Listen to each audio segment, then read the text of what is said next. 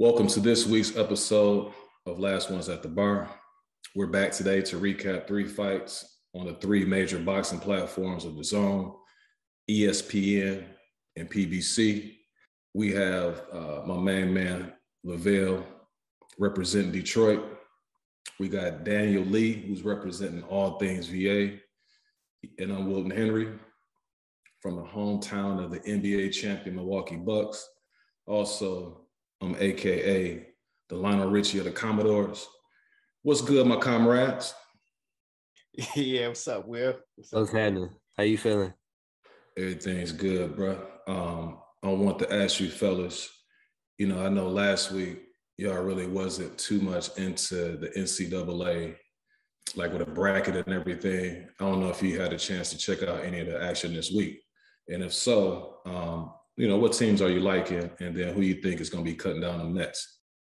I didn't tell y'all, but I actually signed a 10 day contract. This was last Thursday. I signed a 10 day contract as a St. Peter's fan. You feel me? So, um, you know, here it is next Sunday. So I'm finna renew that contract real quick.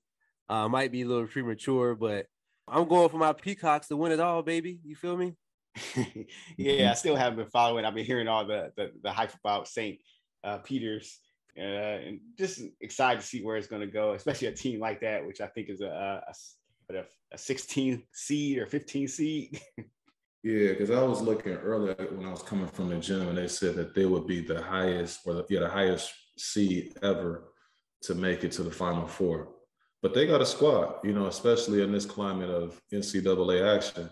I was like y'all fellas, you know, I really wasn't take, checking out college basketball too much but one of my partners, I was headed to my spot that I go to on the weekends. I got this little happy hour joint that I go to. Since the pandemic, I really haven't been staying. I just go ahead and get what it is I need. And then I end up coming home. But on my way up there, he was like, he was talking about St. Pete. So I really had no idea what he was talking about. But since I was so close to the spot, I was like, you know what? I'm just going to go ahead and stop in because they were playing a game. And so I'm just gonna chill and see what the, all the fuss is about. And when I checked them out, I was pleasantly surprised that they had some dudes that could go.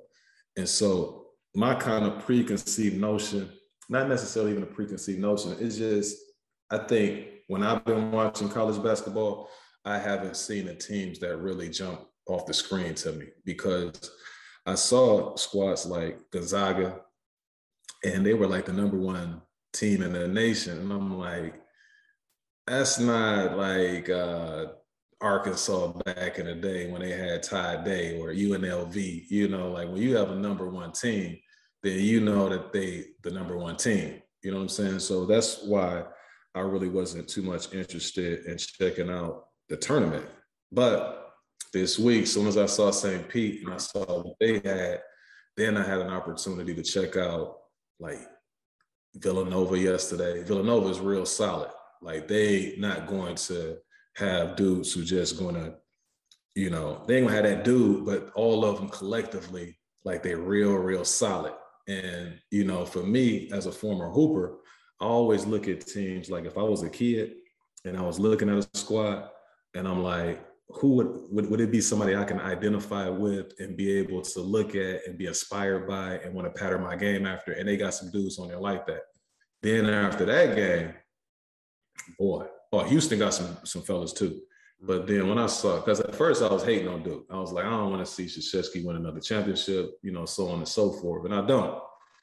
But when I saw that squad, everything that I was saying that college players can't do, they got dudes on that team. They got several guys on their team. I don't know how they the number two seed. You know what I mean? But um, but based on what I see so far, I think Duke has the best chance of winning because they just got they just loaded. You know what I mean? But there's some other teams out there, and I know that they might be facing um, North Carolina, who beat them the last time. That's the last time they lost, so they might play them in the Final Four or St. Pete. You know, there's some teams that are capable of beating them, but I would put my money on Duke. You know, to hoist the trophy and cut down the nets. But anyway, enough of that, man. Like I said, we're gonna talk about those three big fights on the three major platforms um, this week. So let's go ahead and start off with the fight that was in Leeds in the UK. uh, with Josh Warrington, he was going to um, enter the fight to face Kiko Martinez to reclaim the IBF belt at featherweight. Vail, uh, what did you think about Josh Warrington last night? Yeah, uh, I, I, like what I saw. I mean, this fight, like you said, it was for the IBF title, for the, uh, the featherweight IBF title. Uh, Warrington, he's coming in this fight um, 30 and 0. I'm 30 and 1 and 1 with seven knockouts. Coming off that loss against uh, Lara, which we he had, had a rematch, which ended in a, uh, kind of a no contest from a headbutt. Uh, so it was still some questions on if he could handle uh, Mauricio Lara. Uh, he, he, and of course, Warrington was going against Kiko Martinez, uh, 40, 43 and 10 and 2 with 30 knockouts, uh, coming off his um, his come from behind uh, almost knockout of the year against Kid Galahad. So Warrington right off the bat coming in this fight. I mean, he tried to take Martinez's head off. I mean, he came out aggressive, just throwing punches, knocked Martinez down in the in the first round. Uh, I think it was like maybe 50 seconds to go um, with the right hand. Martinez, just the look on his face, it just looked like this fight was going to be over quick, and there was no way Martinez was going to really actually get back in this fight. Martinez got back up. Uh, Warrington really did try to stop him in the, in the, the uh, latter half of the of round one, um, and pretty much just fought him at close qu- uh, corners quarters the entire fight. Um, I mean, hitting him with with hooks and uppercuts, and pretty much staying within range. And I was, I was surprised with um, just the physicality We judge this fight from their previous uh, fight that happened uh, years ago. Uh, Warrington just seemed just just too strong for Martinez, and, and Martinez just seemed like like uh, he was he was just there fighting, but he didn't just want to be there. Like he, he seemed like a shell of, of what he was. Um, so I think Warrington was really putting it on Martinez, especially in the uh, I believe it was sixth round. when He started opening Martinez up. Uh, it looked like he was going to stop him then, but then they, they sent Martinez back out there in the seventh round, and that's when Warrington just landed a barrage of punches. Now it wasn't like Martinez was just going to go down or anything like that. But he was just taking so much punishment, uh, and it was interesting to watch because, um, as we've said previously, you know, Warrington is not really a, a puncher like that, but he he has enough, you know. he has enough of a shot that that a lot of those shots will will, will start to take his, his tear on you, and that's what was happening to Martinez. I mean, he just couldn't. I mean, had he fought a different fight eh, or he had the the, the youth to to really you know utilize Warrington's mistakes and move around him or or move at all, I think it would have been a different fight. But uh, Warrington just had too much physicality, stopped them in, in, in round seven. Um, and and I guess this sets up. Hopefully, there'll be a, a third fight between Warrington and Mauricio Lara. If not, uh, maybe our wish should come true. We'll see Josh Warrington against a, a, Gary Russell Jr. or someone like that. But it's probably going to happen. They're probably going to unify against probably Mark Magsayo. I, I, see something like that if, if Russell doesn't take that rematch, if that rematch between Russell and Mark and uh, Magsayo doesn't happen. I could see uh, Josh Warrington, um, Mark Magsayo uh, matchup. I could see something like that. But it was a good win for Warrington. But, but again, it was Kiko Martinez. Martinez even riding high from that knockout uh, he, he, seemed like he just wasn't a shell of even what he was a couple years ago. But good win. Yeah, great breakdown as, as always. Um, just you know, he came back and did his thing. You know, he got his first win. Shoot, was over a year? You know, he asserted you know his dominance over or on Martinez throughout this fight he took a really smart approach because, for one, Martinez is vulnerable early in fights, and if you look at his record, you know he suffered a lot of um, of his losses early, um, and like we said last week, going into the fight, that he didn't look that good outside of the knockdowns that he had against um, Kiko, or not Kiko, but Kid Galahad, and so it was smart for Warrington to come out aggressive early, you know, um, for the fact that Martinez is vulnerable early, but also just to put it in the old man's mind that you know you can't mess with me. You know what I mean? I'm quicker, faster, stronger. You know all of the above. And so he did that early. Then also by doing so, he could kind of take his foot off the gas a little bit and then like box on the back foot and just you know do whatever it is he wanted to do with him after he established and got his respect early so that was a smart move you know with that being said you know josh was right there in front of him he ended up dropping kiko in the second round um, he was just landing punch after punch and what I was thinking after the second, I'm like, dang, is he gonna be able to keep up this pace? Like if if Mar- if Martinez is able to survive this, you know, with the power that he has, especially in the right hand, is that going to, you know, be his downfall because he started off so quickly he couldn't get him out of there. But um, and he dropped Kiko in that second round. And then Kiko, being a consummate professional that he is, on a clinch, he ended up throwing a punch and he almost hit the referee too, but it was smart move because he was in trouble. And so the referee had to like warn him and take more time and stuff like that. So that was, that was really smart on this part. And um, the middle rounds, what I noticed is that, like I said, Warrington, he began to box more on the back foot. He was circling around. And then what he would do is he would just land punches in quick bursts, land punches in quick bursts. And, you know, uh, Martinez, he had his moments and he was looking to land that right hand that he landed against Galahad. But Warrington was just too good for that. And by the seventh round, um, Warrington jumped on him and then he landed a burst of punches. And by that time, just Kiko just didn't have anything left. He was getting hit with some shots that wasn't necessarily heavy. You know, who am I to say I wasn't getting hit by those punches? But they didn't appear to be that heavy. It was just uh, more so the onslaught where he just couldn't defend himself anymore you know, at his advanced age. And like I said, it was just a smart fight by, by Warrington, you know, all together. And he does have that that backing, you know what I mean? It was about 15,000 there. And it was just in full support of their hometown hero. And so uh, what I think uh, moving forward, you know, as far as Martinez is concerned, I think it's time to hang him up. You know, he, he's had a, a, a pretty good career. He got the most out of his career. You know, now to me, he's looking kind of very similar to Bruce Willis in the ring. And I'm not talking about Bruce Willis on Pulp Fiction, you know what I'm saying, or, or Die Hard. I'm talking about like now, you know, at, at his age, trying to um, throw those punches. But it's not, it, it wouldn't end well for him because you got too many guys who can crack harder than Josh Warrington. And I think he had his moment against Kid Galahad and he should ride off into the sunset. Now, as far as Warrington, Warrington is concerned, what I see as a fan, I would like for him just to directly, you know, right that wrong of the Lara fight. I think this is the perfect opportunity for him to do it. He looked really good yesterday. And his confidence should be high. And the way he fought yesterday, I think that he'll really have a good, legitimate shot at beating um, Lara now. And if he can, he just can't beat him. But he has a lot of options. You know, like you said, he has the Magsayo um, fight that he could actually take. He has the possibly Navarrete.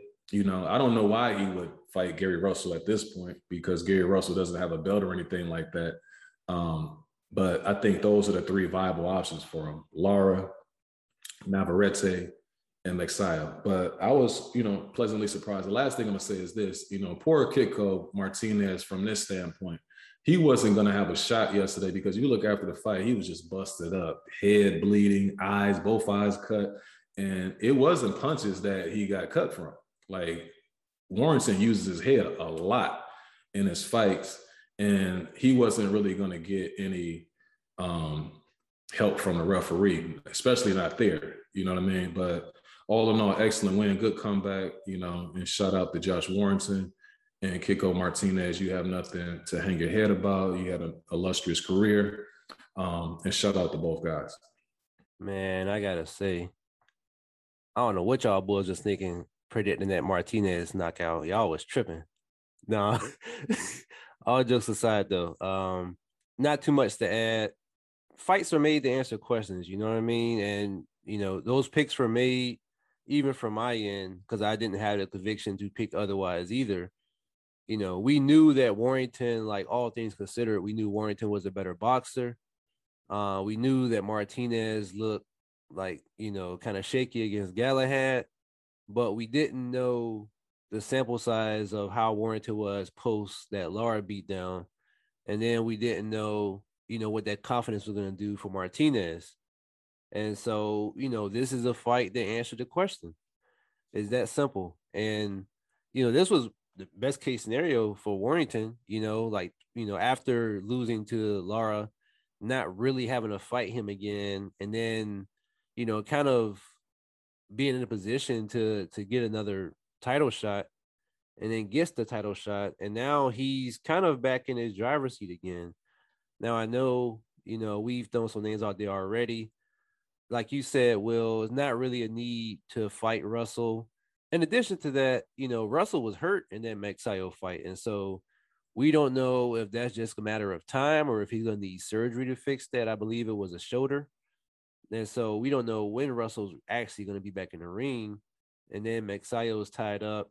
Um, I would like to see the Lara fight, but if I'm if I'm at Warrington's camp, it makes the most sense to me to unify with Leigh Wood.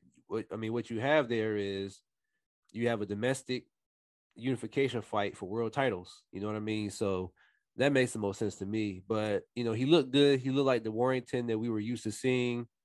And Martinez at this age looked like the Martinez that we were afraid we might see. And so if he does decide to call it quits, you know, he had a great career. He has nothing to be ashamed of. So much respect to him. You guys got anything else?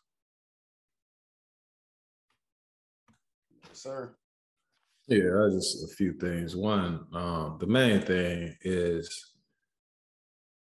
how are you gonna sit up there and say we didn't know this and we didn't know that? You know what I'm saying?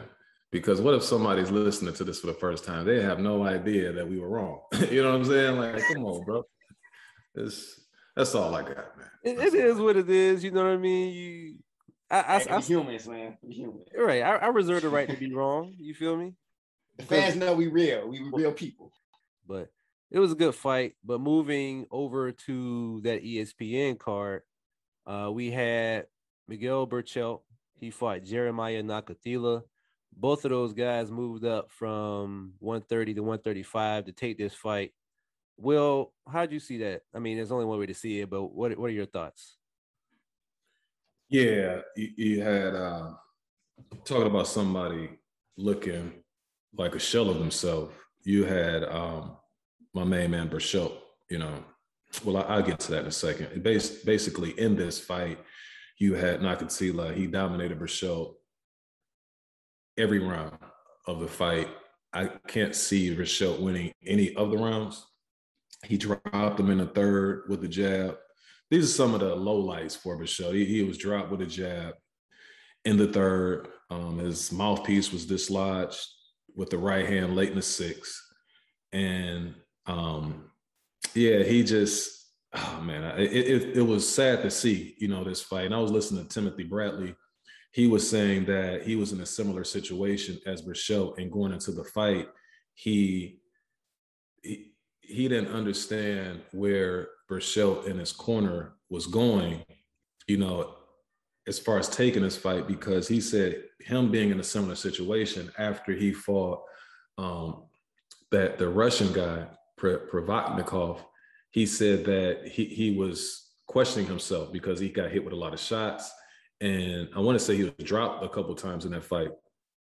And so when he was coming back, it was like he didn't know if he was going to be the same. And what they did was before he got in a ring, they had him fight against Matthysse and sparring. And he said he was out of shape and everything, but he was in there and he was able to take a couple shots from Matthysse, and he was he did pretty good. He said Matthysse got off too, but at the same time, he knew that he was ready to get back in a ring after he went through that. Berchelt made a mistake of fighting somebody it's the wrong fighter to fight if you didn't put yourself in a situation to check yourself physically and mentally going into this fight. So anyway, with that being said, um, the Nevada State Athletic Commission, they determined Berchelt shouldn't answer the bell for the seven, and so they call a fight. You know, and a good thing that they did. If you look at the punch stats, Nakathila, he landed 125 out of 503 punches. He was more active, um, landed more, like 45 more punches than Berchelt. Berchelt was 80 out of 287, not nearly active enough. And then as far as the power shots, it was even worse, where Nakathila landed 78 out of 245 to Berchelt's 27 out of 75. Berchelt tried to fight back at times, but even then, Nakathila took his best shots and delivered the more damaging punches of his own. Now, as far as where they go from here, I think it's quite obvious to me what Berchelt should do because he just looked like a shell of himself. And as I stated before, it appeared to be the wrong fighter to come back against. Nakathila has a lot of power and he has um he's basic he's he's real basic but at the same time that's the one thing that he has that especially somebody coming off a devastating KO loss I don't think that that's the fighter that you would want to face first you know but um, and, and also Berchelt's awkwardness, to me, that was good for him against smaller opponents at 130 when he was on his game, you know, and he was at his best physically and mentally. But he also lacks fundamentals as well. And so that's going to catch up to him against larger guys who can crack. Um, and his legs look never really look stable. He always had that funny looking movement that he comes. It's just an awkwardness to him, but it was even more pronounced yesterday. It was like he just had bad balance. Um, he just looked like he couldn't get his legs underneath him. And to me, I just think that Berchelt's his career ended February 20th of 2021 in that 10th round when he got KO'd by Oscar Valdez. And so Berchelt, he moves to 31, I mean 38-3 with 34 KOs. And as I stated before, it's time for him just to let it go. Now, Nakathila, on the other hand, he moves to 23 2 with 19 KOs. And when I look at the landscape at 135, I think that he'll be tough for guys, especially early. Um, but I just think he's too basic for. I I, I want to say all of those guys. I don't see Nakathila being able to defeat, you know, guys all the way up. He says he, he wants Devin Haney. I just think that that's another Shakur Stevenson type of um, loss. I think what Berchelt experienced yesterday, as far as the the um, the seeing flashbacks of of the Valdez fight, he would see flashbacks of the Shakur Stevenson fight where he can't really let his hands go the way he wants to because he's going to have a fast fighter in front of him that's very technically sound and skilled.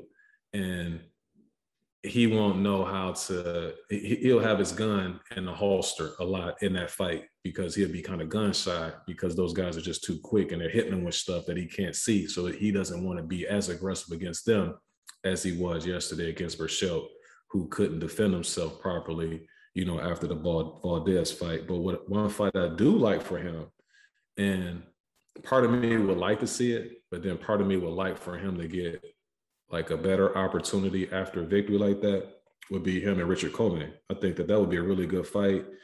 And um, I think it would be an explosive fight because both fighters are very powerful, very strong, and they would be like looking in the mirror. you know what I'm saying? So, you know, as far as from a fight fan standpoint and from a matchmaking standpoint, I would like to see that. But at the same time, I think after a win like that, he probably has bigger fish to fry and he probably would want to, you know, maximize this opportunity because in India, he still um, is a police officer. So he works as a police officer. So I know that this right here did a lot for him, you know, in his financial situation. And another fight can't do anything but um, help him out even more. But great win for him. You know, probably one of the best wins in Namibian history you know, for boxer for a boxer. Um, but shout out to both guys and Berchelt. Hopefully, that's the final fight of your career because I don't want to see you laid out, you know, getting taken to um, an ambulance on a stretcher, you know. So, but you had a great career, you know. But shout out to both guys. For sure. Um, you know, one thing I want to point out because you mentioned Shakur Stevenson, you know, those those wins he had earlier in his pro career, and even you know that one against Nakathila, those wins just keep looking better and better. You know, granted, Berchelt was not who he has been, but you know, a win is still a win. But you know, onto this fight, one of the cruel things about this sport, you know what I mean, is that you don't know that you've been in one too many wars until you're already in that war. You know, but to me, from what I saw going back and watching the fight, his body language was all from near opening bell once Nakathila started to to really started to attack. It was like he saw the ghost of Valdez almost. And you know, we all knew that was how Nakathila was coming, but it was just too much for him. And you know, in terms of the fight itself, I don't have much else to add. And I, I hate to sort of write career obituaries in this sport, but I also hope that Berchelt calls it quits after this one.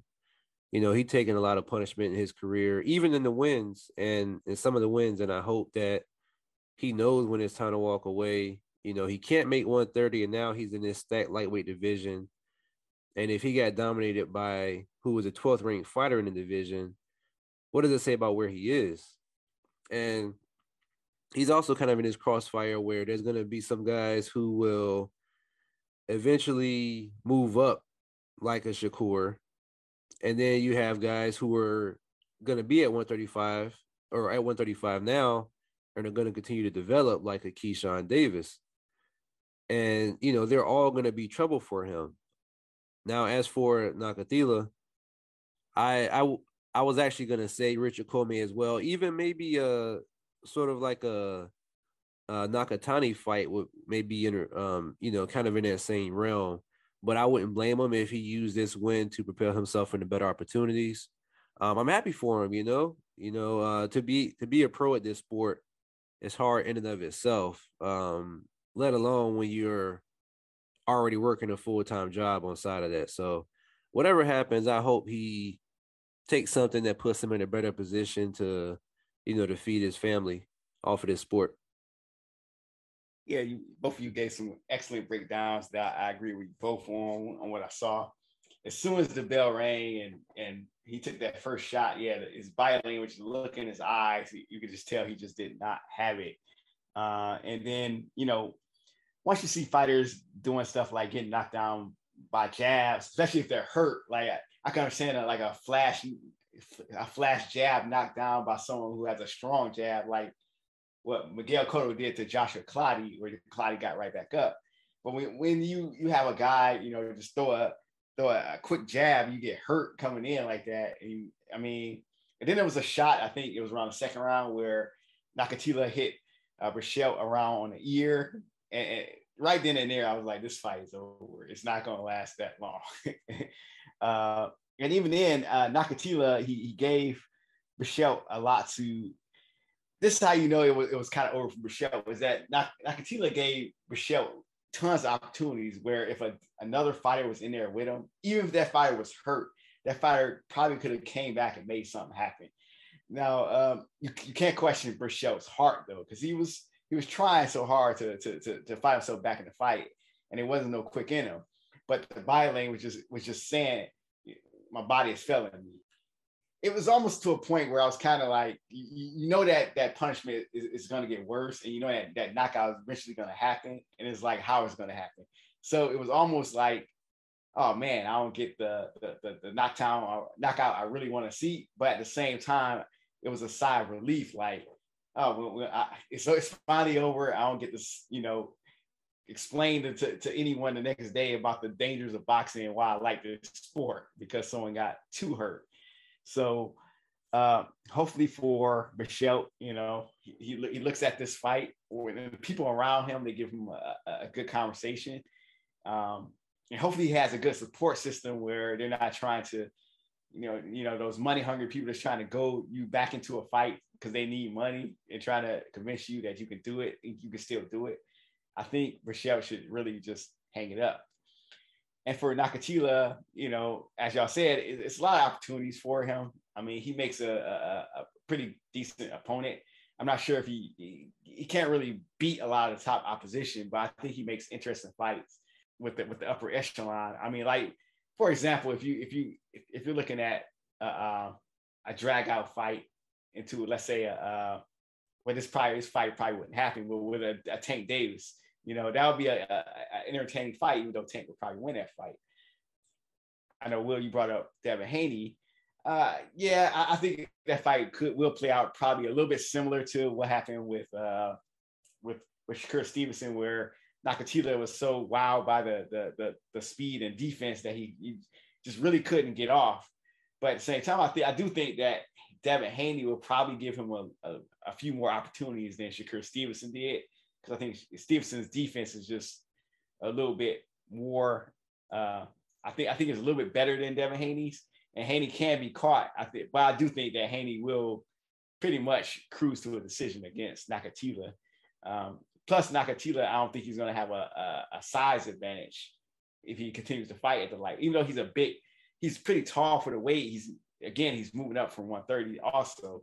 So it's not like he's going to have this huge size advantage uh, in the lightweight division. But you know, I think he, it's some interesting options for him. Uh, as y'all said, you know, he can if he wants to continue being a police officer, he can. But if he wants to you know, give that up and get a, a couple more big fights, he's actually open to do that, you know, as, as, especially with the promotion where he's at. Anything else you guys want to share? Let me, you, you, you mentioned the, um, the Devin and Shakur. Yeah, I, I agree that because no fighter is like the same. You know what I mean? It, it, it's always going to be some nuances that are different that are different with fighters. But uh, when when I say that he'll see a similar, it'll be similar to me. He'll he'll definitely have a few more opportunities. I just think, you know, as far as Devin is concerned, that when people think about him, um, like defensively, I think he's he's he's really great defensively. I just think that he got caught by Linares and he's fought some really good fighters. You know what I mean? The last two fights that he had, well, Linares and um, JoJo. You know, JoJo is nothing to play with. So, with that being said, and he took so many rounds away from JoJo, I've never seen anybody take that many rounds away from JoJo. Now, as far as him and Nakathila is concerned, I just think that Devin and those guys have more parts of their game where Nakathila is exclusively, exclusively, exclusively looking for that right hand. And he's a one trick pony. And I just think somebody who is as sharp as Devin Haney, they'll be able to keep that gun in a holster. You're not just going to beat them with one trick. I think Linares caught him maybe with a left or something like that when he was looking for the big right hand. But at the same time, that's a seasoned professional who has all of that experience. Jojo Diaz is somebody who is can set you up. You know what I mean? He doesn't have that part of the game, but what he does have is that brute strength. He has, you know, he's tough. He keeps coming. He keeps winging that right hand. But I just think that somebody as seasoned as Devin Haney, you know, even though he's young, that they'll, you know, he'll be gunshot. You know what I mean? He doesn't have the opportunities to actually spar with guys who will prepare him for somebody who is a season as Devin, who's fought Shakur and all of those guys in gyms at the Mayweather gym, at this gym, at that gym. So they prepare for somebody like that. They can see that stuff a mile away. So that's what I meant when I said that he'll see something similar um, because he just Devin just knows too much to me to lose to somebody like that. That's all. Oh no, he's not losing to Nakathila at all. Uh, now, one fight you did bring up that I, that I thought would be interesting. That I did think about because I'm like, he reminds me of somebody. That was Richard Commey. I was even thinking that yesterday. Like he kind of reminds me of another fighter. You know, yeah, that'd be an interesting fight. And one thing I do want to, I forgot to touch on that I really do want to touch on is that Timothy Bradley comment, and he kept talking about his fight with uh. Um, I thought that was a a weird comparison because Tim Bradley it's, it's interesting comparing putting him comparing him to Berchelt where Berchelt was in, in his, that point in his career because Tim Bradley was coming off pretty much the best win of his career. Even if it's disputed, even if you you you don't have him winning that fight against that first fight against Pacquiao, he didn't. It wasn't like he just took a ton of punishment or got beat down or anything like that. Even if he lost, so comparing that to Berchelt, who's coming off like a brutal knockout uh, from Valdez and going in there with a, a, knockout puncher, I thought that was a weird comparison, and I think that was very uh, accurate. Um, I think a better a better if, if if Bradley wanted to make a better comparison, I think it would be if he if people went from that that fight against Ruslan and went into, and went to another fight when even though he didn't lose that fight, if he went from that fight into another fight, a fight against another puncher, uh, I think that would have been a better comparison um, because he did take punishment in that fight. Um, he said, but, was, he, was he saying that during the telecast? Yeah, yeah, I believe he was saying that he was kept bringing up that fight with uh with uh Bogomil. Um, okay. Only I, reason, only reason I say that, Bill, is because I wasn't that fight and the it was two fights going. I want to say the Gausha fight and the um and that fight was going on at the same time. So I didn't have the sound on on either one. When I heard Bradley speaking, it was fight notes. He was talking after, you know how you have his suit on, he have his backpack, about to leave, and those guys end, end up interviewing him. So that was what I was referring to. Um, because what he did say, what you just said, he was in that interview, he was saying that he took the shots from Provodnikov and he was getting he didn't know whether or not he was going to take that Marquez fight afterwards. And so once he was able to get through Matthysse, you know, that experience in the gym, that's when they said, okay, yeah, you ready. You can you can go ahead. Let's let's go ahead and make that fight. So that's what I heard. But I, like I said, I, I wasn't listening to the telecast yesterday. I wasn't, I mean, um, yeah, listening to it. Yeah, I thought he, he did bring up that that particular fight against Provodnikov. Provodnikov. So I thought that was an interesting fight to bring up. so he's taking the same thing. Same thing happened when I when I happened in my fight. I'm like, I don't, I don't see the comparison there. So, but uh, you just brought this up, Will. It was another fight uh, happening in light middleweight division. Um, the son of a, uh, a Hall of Famer, uh, Tim Tszyu, he was going against Terrell Gausha. Um, what are your thoughts on uh, Tim Tszyu I mean, I know there was a lot of qu- questions that we had about him. Uh, what answers did, did we get last night? Yeah, I thought this was a very good fight. I thought this was a good performance on his part. Um, I had scored it personally. I scored it 117, 110 in, in Tszyu's favor.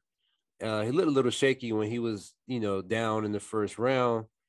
Uh, so for that reason, I gave Gausha the first two rounds. But but Tszyu pretty much pitched a shutout after that.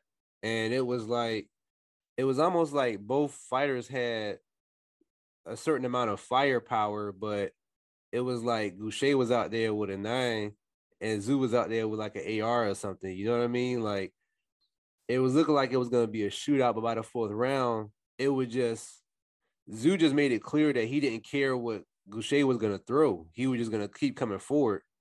And whatever Gausha threw, whether he landed or not, he just found himself for the rest of the fight on the ropes trying to survive. You know, he got rotten in the fifth round, but he survived and he was never knocked down. But pretty much the the story of that fight was Gausha being game, but simply not having enough firepower to keep himself away from the ropes and to save himself from the ropes once he was there and Tszyu just kept coming and coming. And um, you know, he looked good. It was his US de- debut.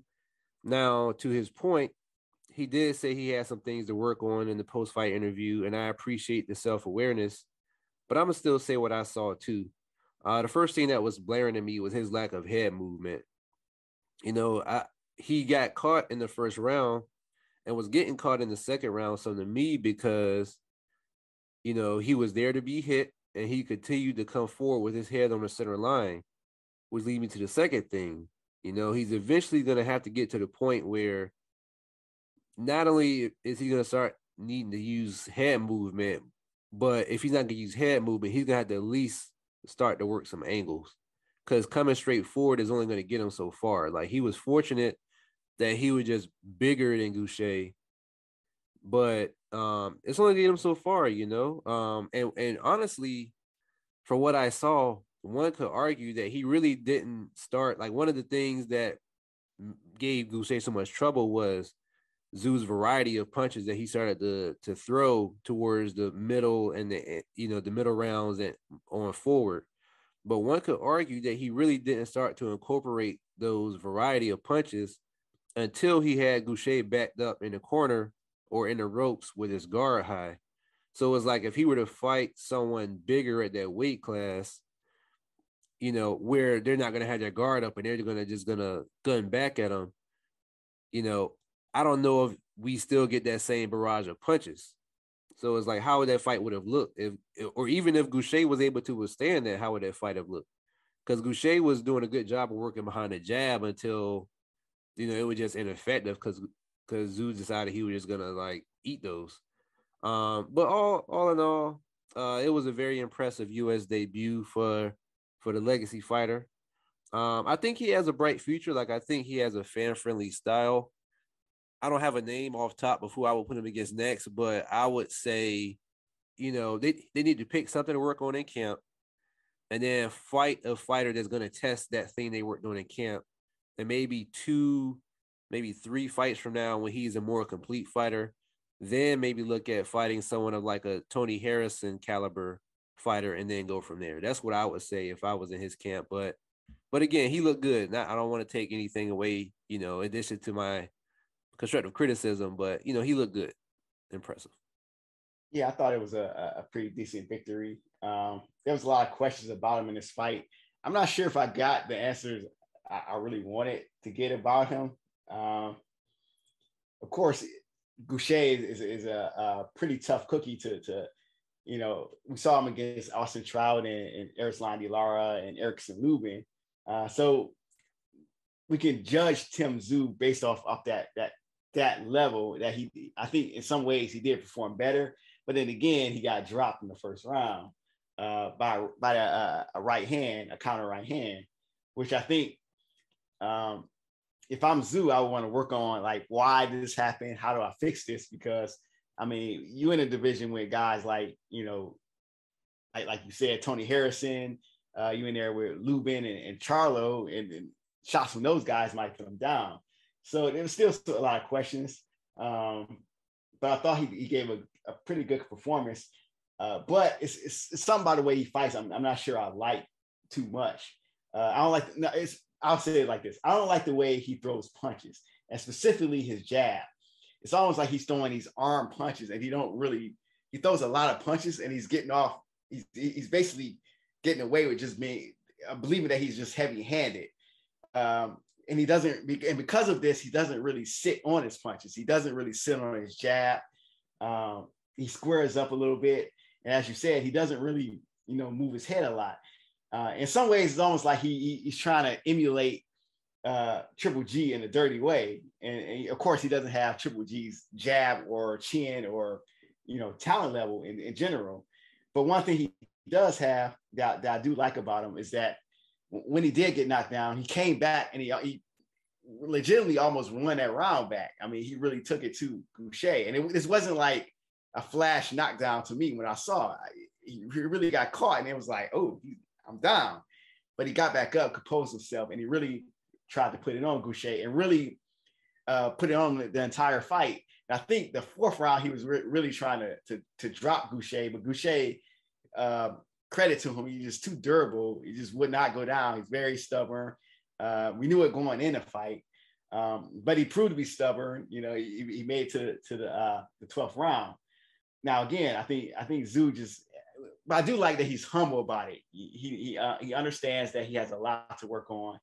Um, but I think, like you said, Danny, he might want to work on one thing. I think that one thing he might want to work on is moving his head a little bit more. I don't like the way that he just he, he's standing in that line and he's ready to be hit. And uh, a more seasoned fighter is just going to catch him uh, coming in the same way.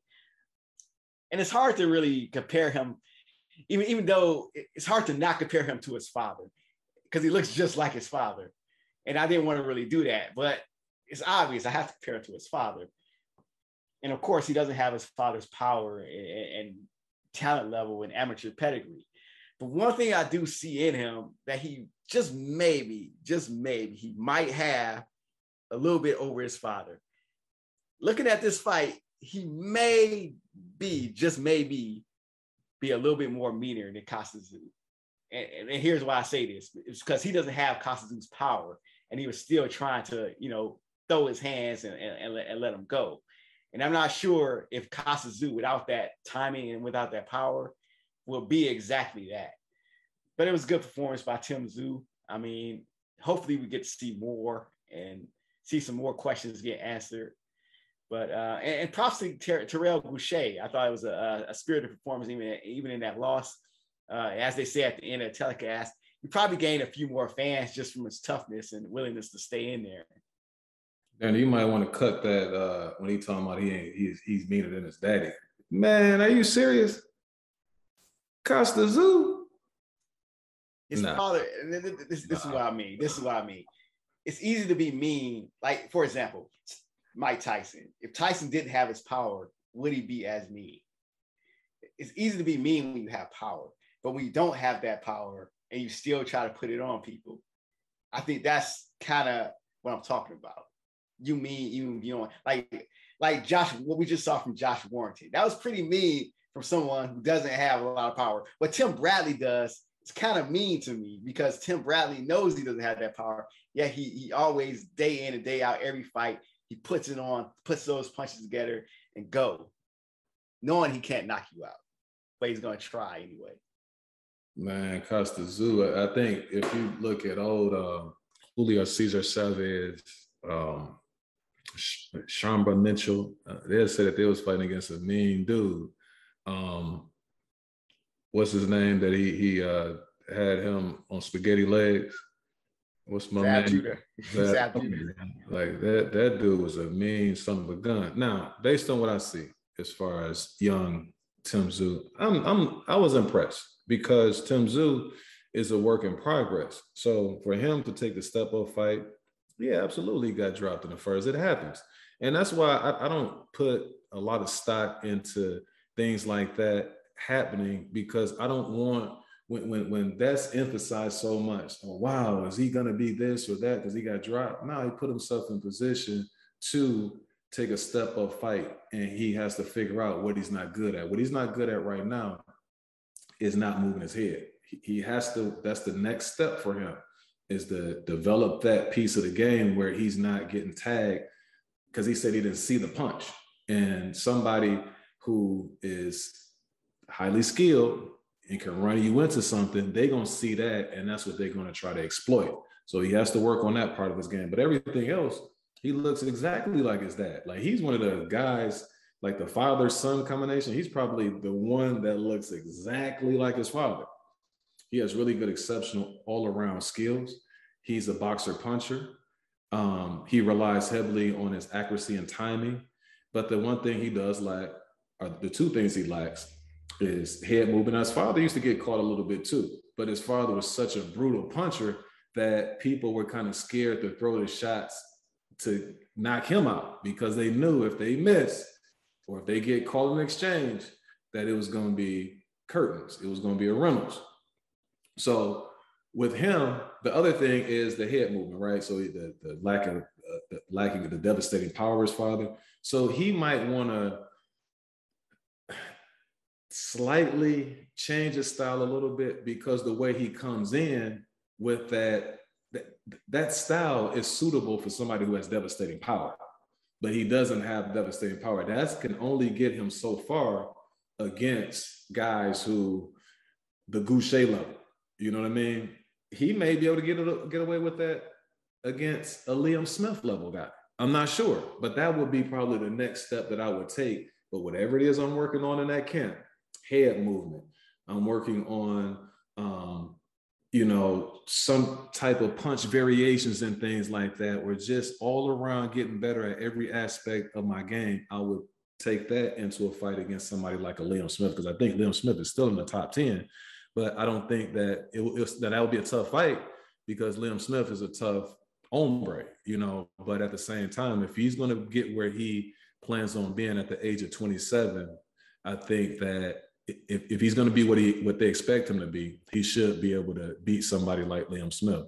But I was overall impressed with the guy. You know what I mean? Um, especially when you compare him in terms of what he did, because the judges had the score cards a lot closer than I had. I was somewhere like you, Danny, like 117, 110-ish type of, of uh, scorecard for me. I didn't, after a while, I stopped scoring it, but the rounds that I didn't score, I would have gave those to Tszyu um, anyway, because I just saw the fight going in that direction. But like I said, if you compare what he did against Gausha to Lubin and then Lara, I think that the young man, you know, did a really good job, you know, um, in, in, in, terms of what he was able to bring to the table yesterday. So, like I said, I was overall impressed, but just moving forward, he has some things that he needs to work on. But you have to put yourself in a situation where you fight people who's going to let you know what you're not good at and what you need to work on. So, like I say, all in all, I was impressed. Shout out to to old Tim Tszyu. All right, so for our next topic, it appears that Tank Davis is now voicing his displeasure with being under the Mayweather banner. Um, what do you guys think that Tank should do? Do you think he should stay with Floyd, or you think that he should, you know, move on to bigger and better things? Now, Gervonta Davis, he's making these comments saying that Mayweather Promotion is trying to cash him out by making him fight this the clown per se, which is Rolando Romero. My thing is who who cashes somebody out against Rolando Romero, and that's one thing I have an issue with what he's saying.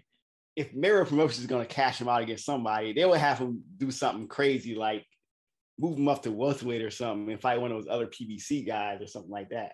Because as you as we said last week, this fight's not going past six rounds really, well, if you're Will, Will said one to three. So that's what we think of how long this fight is going to go.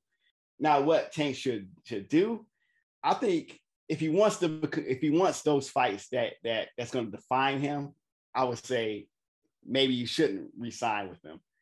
But at the same time, if you want to make money, you're in the business of boxing. You are a prize fighter. If you want to make money and continue to do what you've been doing and fight these guys that's below your talent level that you basically surely can beat and make millions of dollars doing it, stay with Mayweather Promotions. I don't understand why he's talking about this, you know, now. He's already on pay-per-view, you know, Floyd Mayweather's already taken him, you know, this far. I, I know there was some some conflict earlier uh, uh about the power structure between um, Gervonta Davis and uh, internal team and Floyd Mayweather's team, where they wanted him early on in his career to to leave uh, Baltimore and leave his team of Calvin Ford, the trainer that got him where he was to, uh, and move out to Las Vegas. Tank Davis rejected that notion, but eventually the two sides reconciled and they came back together. And and Gervonta Davis did do something that I, I respect him a lot for, is that he did go with Floyd Mayweather, but he made sure that Calvin Ford and some of his his, his uh, the team that brought him to that point was still part of it. And that's something I do respect Gervonta Davis for. He's one of those guys that I didn't used to like at first, but the more I look at him as a person and the decisions that he made, the more that I respect him. Um, because I think it's not really Gervonta Davis that's picking these fights. It's really his, you know the team of, of Floyd Mayweather. But in this case, I think I mean you're a prize fighter. He's making a lot of money. Mayweather Promotion has got him to be pretty much in their eyes a star or Leonard Ellerbe has gotten him to the point where he's a star. I mean, what more can you ask for? Now, Tank's contract will be expiring after this Romero fight. The tweet that I saw was him saying that they put my tickets on sale one month before, like I'm effing Michael Jackson. Thought that was pretty hilarious, you know, um, to say. I'm assuming that he means that they waited a while to put his tickets out and that they should have been put out earlier. As far as the way this situation is playing out, Floyd has done a lot for Tank. You know, he he helped them, as you mentioned, uh, you know, uh, to come to Vegas, to get out of Baltimore. You know, Tank was getting in a little bit of trouble. and kind of helping Tank mature. He also has been helping Tank in in the press conferences and kind of like taking on a lot of it and speaking a lot at the press conferences, kind of using it as a scaffold where early on he was doing a lot more. And then once Tank starts to get a little bit, start to get a little bit more comfortable, then he started to let Tank speak more and more. And Tank is better at speaking for himself. As a matter of fact, you can see a lot of his personality now in those um, press conferences now um, than you had before. So it's just uh, all of this. I think that Floyd has helped Tank out a great deal. But at the same time, I think Floyd, him being his prized pupil, that he's also kind of stymied um, Tank to a certain degree. And I think with with Tank, it, let's say for instance, Tank stayed with Floyd. I think it would be better for Tank just to outwardly tell Floyd what it is that he wants. You know, no, I'm not fighting this guy. I want him because I think that him and Floyd they are kind of a good team together because that's the one thing or one of the things that kind of separate him from the other guys is he has that Floyd Mayweather step, and those other guys don't have it. Like uh, Devin doesn't have it. Um, Teofimo doesn't have it. You know, a lot of those other guys they don't have that that um, that branding like that, and and it kind of helps. But I just think if Tank was a little bit more vocal, it's kind of like when I was growing up. I remember I used to want to stay out a little bit later, but I really never voiced that to my father. I just would be disgruntled. I'd be upset. But then one time I did stay out late, I came back and he was, you know, upset the fact that I stayed out really late. But then once I told us like, man, what I'm not doing anything out there. Like I just want to have fun with my friends and blah blah blah. This and that. We're not doing anything. So he was, he told me, he said, you know what? He said, nah, no, because now you spoke up for yourself. And so that's the same thing with Tank. You know, you will know when somebody's ready if you got somebody who you kind of dependent on, you know, to a certain degree. He wants to fly now. But um I think also though, this could really just be something, um, a move where they are trying to fool the public to sell tickets. It could be that because when I listen to Floyd's response to Tank's displeasure, it's not like a Floyd Mayweather typical response because Floyd is so arrogant.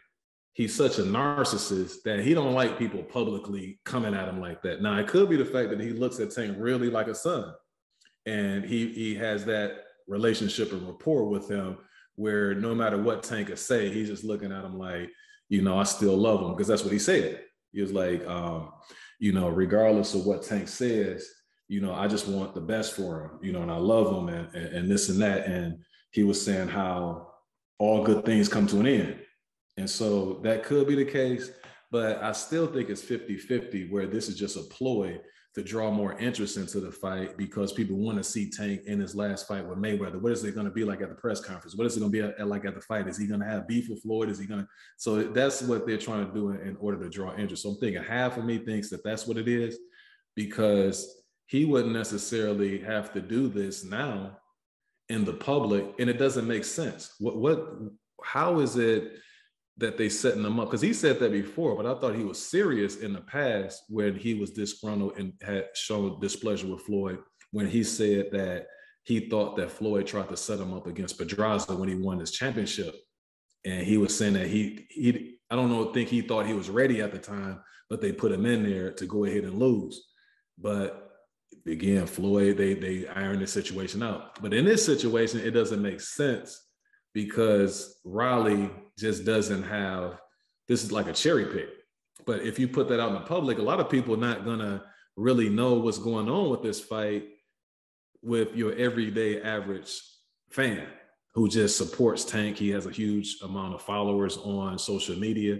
They'll just listen to what he had to say, and then they just gonna draw. They're gonna be drawn in because they're like, oh man, they're setting him up. So let's go ahead and tune in. Let's go ahead and go to the fight, you know, so on and so forth. So I think it's it's more so that than it is him really being disgruntled. But the last thing I'm gonna say is this, Bill. I don't think that it's him leaving. If he does leave, it's not him leaving um, Mayweather and possibly joining Matchroom or possibly joining uh, Bob Arum. That wouldn't make sense. I just think that he would just leave Floyd and he'll just still work with the PBC and he'll just detach himself from him, you know, if that's the case. But really, I don't, it, it doesn't make sense to me from that standpoint. If he just want to, you know, be more of a free agent and be more of his own man, then, you know, much respect to him because everybody gets to that point um, eventually. You know, Floyd had his situation with Bob Arum where he had to separate himself. And the fact that Tank isn't getting the best fights and people are being showing their displeasure. Well, true boxing fans, it doesn't seem like just you know everyday average people care. They just want to see Tank knock somebody out, and for him, that's a good place to be because you know you don't have to fight you know uh, stiff opposition, and you know you don't have those risky type fights. But as a fight fan, that's what you really want to see, and he knows that in his heart that you have that contingency out there. So why not put that out in the public that I want to fight the best fights? It's Floyd who's doing it.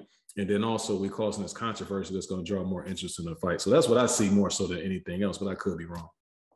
Yeah, similar to you guys, um, the statement in and of itself, I couldn't quite figure out because I don't understand why, if his contract is up, why they would offer up another undefeated fighter within the same camp. You know what I mean?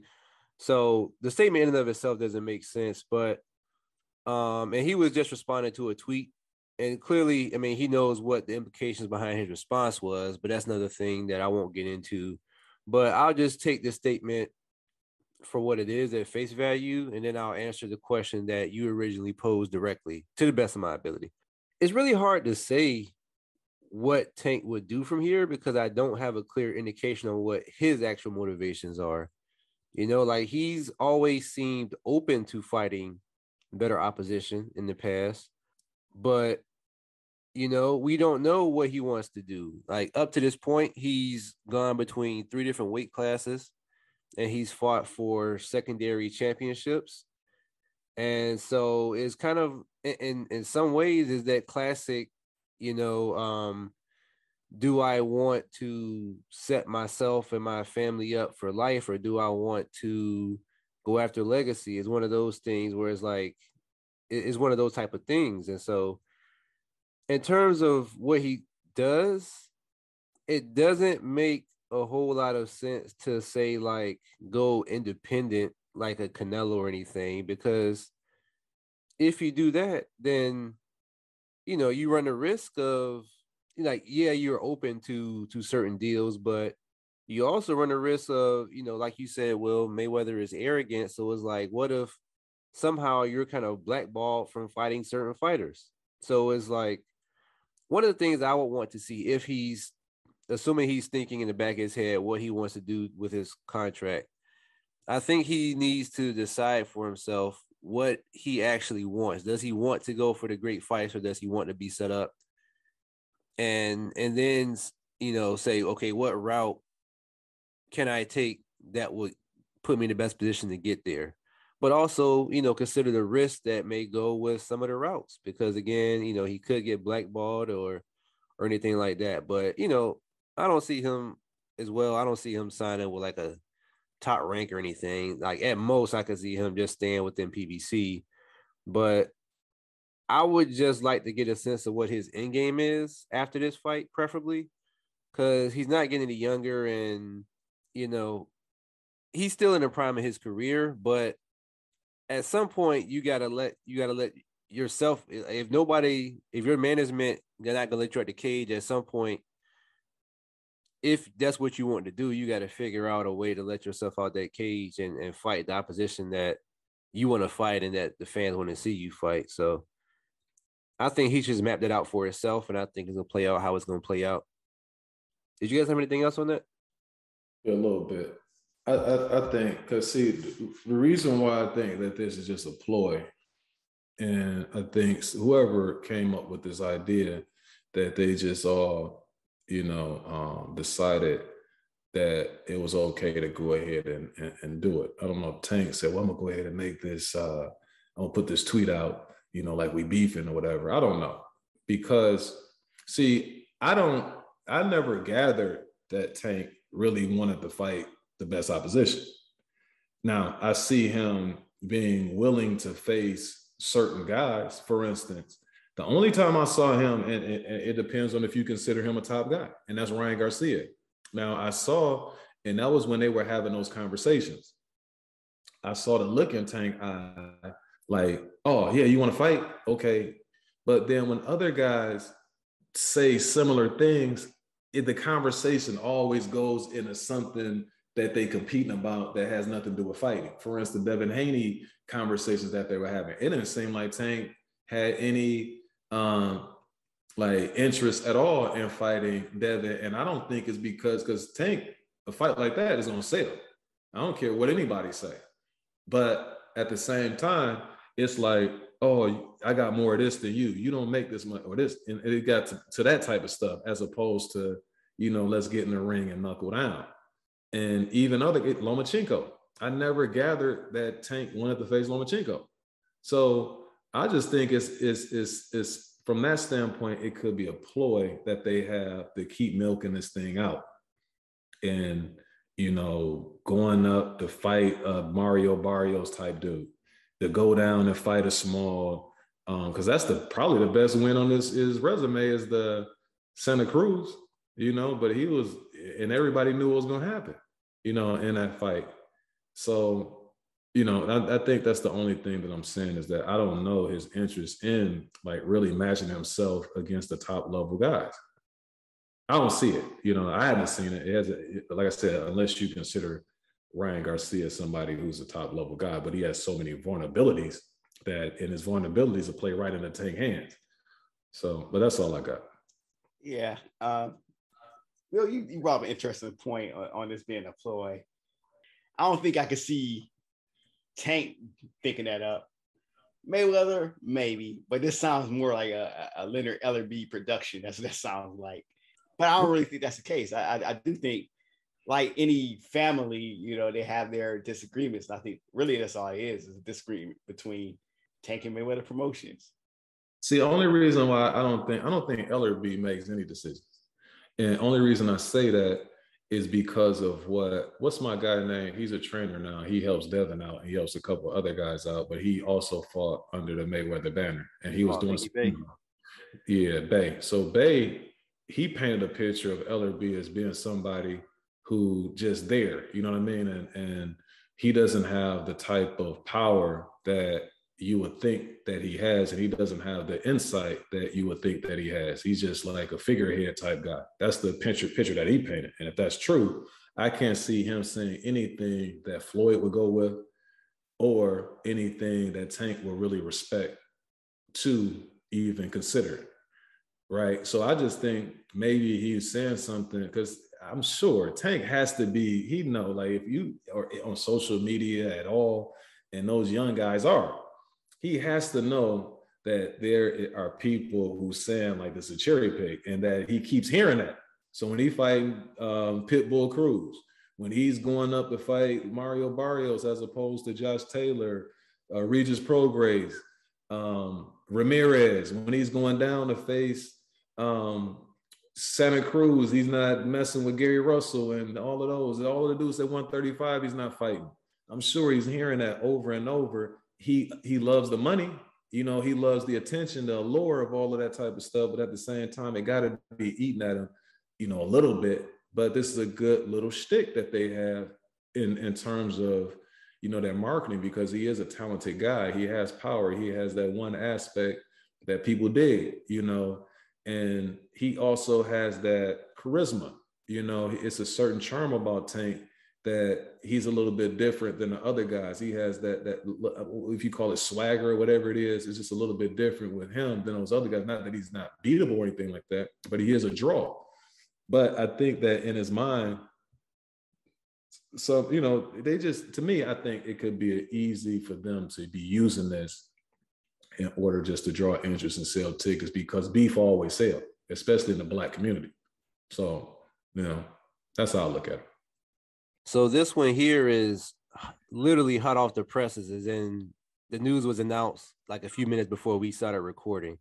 but the fight between George Kambosos Jr. and Devin Haney for the unification has been um, officially made.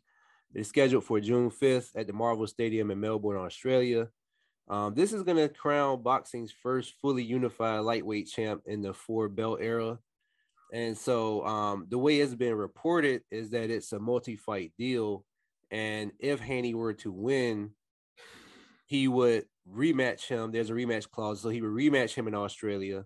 And then if, if he were to win that and remain at lightweight, it's possible that he could then face Vasily Lomachenko in what would be an ESPN pay per view event.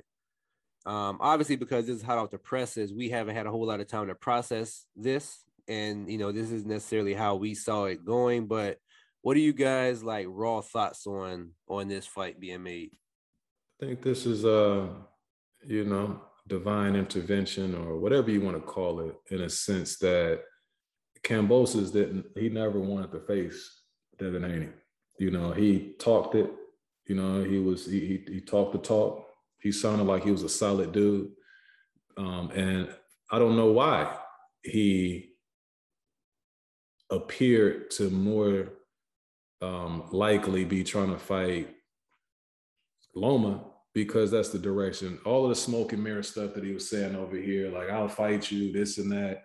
You know, he always was was trying to figure out a way to be able to secure the Loma fight. Maybe it's the fact that Loma's a little bit shorter.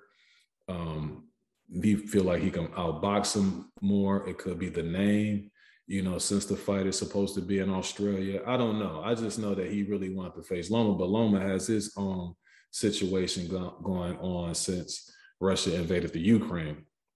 And it's interesting because Loma's taking the approach that he's going to stay back and you have Usyk who decided that he is going to start training for the Joshua fight. So it's interesting that both guys took different approaches. But anyway, uh, when it comes to this, since the fight is going to take place June 4th, June 5th, um, I like Haney. You know, I always like Haney over George Kambosos. I think that in this fight, George's going to be tough. He's a tough fighter.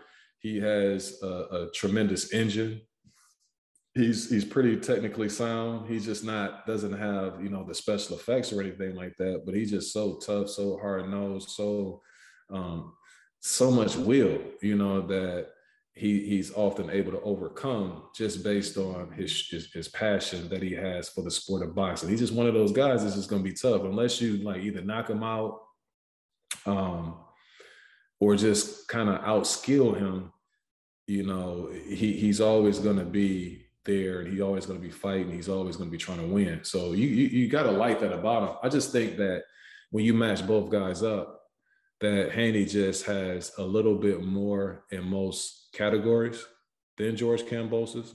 I like his speed. I like his his technical abilities, um, jab, you know, combination punching, his flash more flashier punches that, that are going to be landing.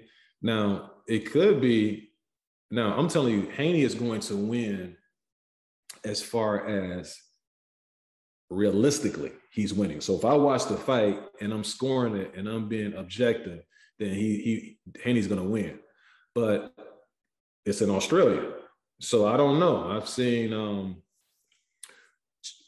Jeff Horn, you know, like he has some fights over there that I don't know necessarily if he won or not you know. So Haney's going to have to deal with that um, aspect of it. But I like him. I think Haney would would be winning maybe eight to four. I think Kambosos also he in his in his signature victory against Lopez. I think that there were several things that went in his favor in that fight that he won't have going against Haney. For one, he had a true disdain for Lopez. I'm not sure if Lopez felt that same way about him. Like he really didn't like Lopez. The other thing was those cancellations of the fight. Lopez was arrogant, cocky, kind of overlooking Kambosos. He just thought that he was way better. And like he was just overconfident. Where Haney, he doesn't have a victory or anything like a win over Lomachenko that he can be arrogant and cocky. He still wants those belts. He still wants all of those belts for him. So he has something that, that truly still be, you know, fighting for, and he's not going to be overconfident. And then also, unless you know some unforeseen thing happen, you know, you won't have those cancellations and things like that. That I thought that kind of had Teofimo Lopez like kind of thinking about other stuff. He was talking about everybody else outside of Kambosos. Should I go up and fight um, Josh Taylor? Should I go ahead and do this and do that? And so he never really was focused in on Kambosos. That's not going to be the case. When he locks horns with Devin Haney, he's going to be fighting somebody that's going to game plan spit specifically for him. And he's the one who's being, you know, targeted as opposed to him, you know, having his eyes set on somebody else. And the fact that he didn't want to fight uh, Devin Haney, to me, is going to play a factor. But all in all, in that matchup, I like Haney like eight to four, but I don't know how those judges going to score that fight over there in Australia. Hopefully, they'll have some reputable judges, you know, who will call a fight down the middle, you know, and call it like it is. Now, as far as moving forward after that, I like Haney against um, against Loma. You know, I think he's taller, bigger, um, and I haven't seen. Now, both guys are going to be facing people that they haven't seen before. You know, as far as a style, but I just I don't know how Loma is going to then his size. You know, and height with those short arms. I think his style is more conducive to somebody who's kind of coming at him a little bit as opposed to somebody who's a boxer, a pure boxer who's going to keep him at bay with a jab. And so I think in that fight, I'm not going to go too deep into it because I really haven't thought it out that far. But just based on what I know right now and what both guys, you know, bring to the table, I would lean also towards Devin Haney against Vasyl High Tech Lomachenko. So, but all in all, it's good news. You know, I'm looking forward to seeing this blockbuster matchup in probably Sydney, Australia in, in, in early June. I'm going to attempt to play devil's advocate and kind of give my interpretation of how we got here before I go into the actual fights. Um, but the way I saw it was that, you know, Haney is no longer in the matchroom deal, but he was trying to work with matchroom in order to get the deal as we know, Matchroom is tied to DAZN, and DAZN, for whatever reason, DAZN didn't want to fight, and there was more money and more interest from top down in the Loma fight. You know, like Loma's a bigger, a bigger draw up to this point. Um, you he was backed by Top Rank and by ESPN, and so he had the network behind him, uh, which was fine with Kambosos' promoter, and so it seemed like a go until you know we all know what happened with Ukraine and and Loma's decision to to stay back. And you know, once he kind of dropped out, Kambosos camp came to Haney and basically said, "All right, you said you'll take the same deal as Loma. Here's your chance. You to take the same deal as Loma, um, or there's no fight." And so Haney said, "I'll take the same deal." And so that's how we got here. So, um, you know, I wasn't mad at how Kambosos played it necessarily, but you know, it is what it is, and I do think it was some divine intervention on Haney's part. Um, I am happy that he got to fight because I feel like he deserved it more than Loma. That said, you know, I, I do think it would be an eight four, objectively an eight four, you know, kind of Haney uh, decision. Kambosos is that type of example of like that that quote, you know, uh, hard works beat talent when talent doesn't work hard, that type of deal. So um Kambosos, the only trouble I see Haney possibly getting in is he's not going to be able to afford, and I don't think he would have this problem, but he's not going to be able to afford to let off the gas at all because we're talking possibly two fights in Australia to have to, you know, so you have to co- convincingly beat that champ there I don't think he has the power to stop Kambosos. I do think Kambosos has the power to rattle him and maybe put him down, which could skew the judges in his favor. But um, I think that Haney should win the fight, and I think Haney should win the rematch. We'll see what actually happens. I'm a little bit concerned though if he fights. So say this fight happens in June, they fight again, you know, late next late this year, early next year and then you find him fighting Loma, you know, um, and around this time next year, or maybe June of next year. This is a guy, Haney, who was talking about moving up to 140. He's a big 135 now. He was talking about moving up to 140 if he didn't get this fight. And so he would be fighting his third fight at 135, where he's arguably overdue to move up in weight class.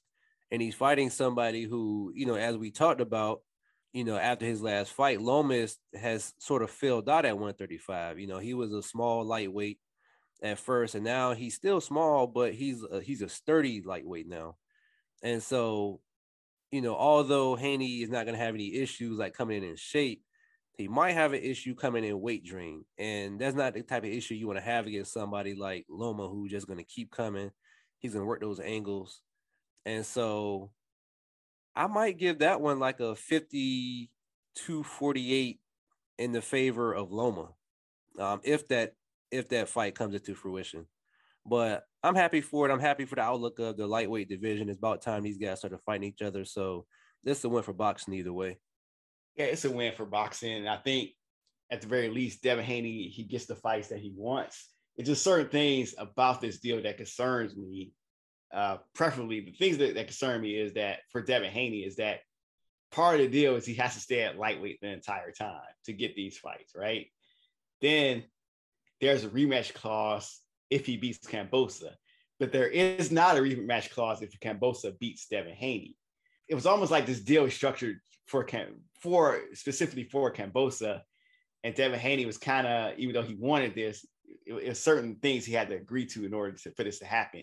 Um, so you have a fight where there's rematch clause, right? Number one. Then this fight's in Australia, uh, number two. So he has to beat uh, twice convincingly in order I mean, convincingly, I mean on the cards, on the official cards, whoever whoever is judging the fight, in order to get the Lomachenko fight. Now, I think, uh, and it's not to say that that Devin Haney isn't up for the task. I do think the, the first fight, Devin Haney will probably win the fight. Uh, but at the same time, I think I just smell something fishy, like this is going to be some type of robbery, and that's why I'm more apprehensive to really uh, say who I think is going to win. I think Devin Haney, visually wise, will win this fight. But I think that the, the judges in this fight is something it's something fishy that's going on right here. And I, I haven't really put my finger on it. I, you know, I might talk about this in, in future episodes, but something about this deal doesn't sit right right with me. They're making a man go through all of these loops. Like again, that's why I know they don't want to fight him. Is that now that you give him the fight, you got to beat him twice. You got to sign with this. You got like who makes a guy do all of that stuff in order to get a fight? Like, dang, bro, can you beat the dude or not? You know what I'm saying? Don't enslave the man just because you scared to fight him, and then now you fight him. Now I got to go ahead and sign with your company. Like, come on, dog. Like they just be doing way too much. Both of these dudes should have been fought him. Uh, Loma should have fought the dude before.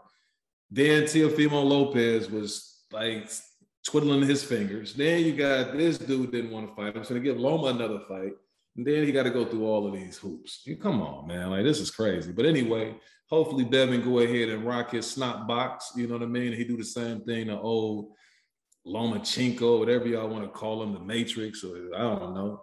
Yeah, he ain't Neo. You know what I'm saying? But at the same time, I think Devin the Dream Haney, he gonna he gonna put his paws on both of them three times anything else I got on that, man? I, I, even as I think about this, I'm thinking this through. Dude got to do all of this stuff. Like it's riling me up. I'm getting upset about this nonsense. But anyway, do y'all have anything else? Yeah, that's why I said sounds something is, is, even though it's a it's a good deal just to get fights, and I'm happy he got the deal because he get paid and all that. But something is fishy about it. Can I ask you, who else have you seen had to do all of this in order just to get a fight? I mean, the rematch clause is standard, though, right?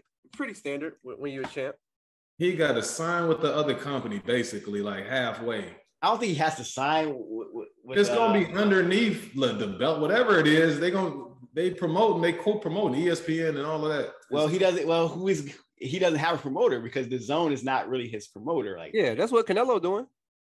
Yeah, but Canelo no, is Canelo. Canelo is, is, is choosing to do that. He has he basically has to do this in order to get those fights. It's but not, Devin Haney doesn't have a promoter, so it's not like you know he's he has to leave his promoter or anything like that. And, and, I'm not saying they do, but you still you forcing him to basically sign with the other dudes. Like they're gonna be promoting the thing. That's different. He still, it's not. If I don't have a promoter, but you're telling me I have to go in this direction, I don't have any really free will in this. Like, the only way I'm gonna get this fight is if I really basically sign with the other dude to a certain degree. And right. I gotta give this dude a rematch, and I gotta do it in Australia. I gotta do like, come on, dog. Like, it ain't even that's that's like rare that you hear things like this happening, man. Hey, for dude who deserves the fight. Maybe that's why that maybe he needed a promoter. Maybe if he was with Mayweather Promotions, nah, he, Mayweather would have need a negotiate a better deal. Now what they what they need is they don't need to have promoters. Like that's what it should be, because all yeah, that stuff. Is. I'm with you on that. that. You're right.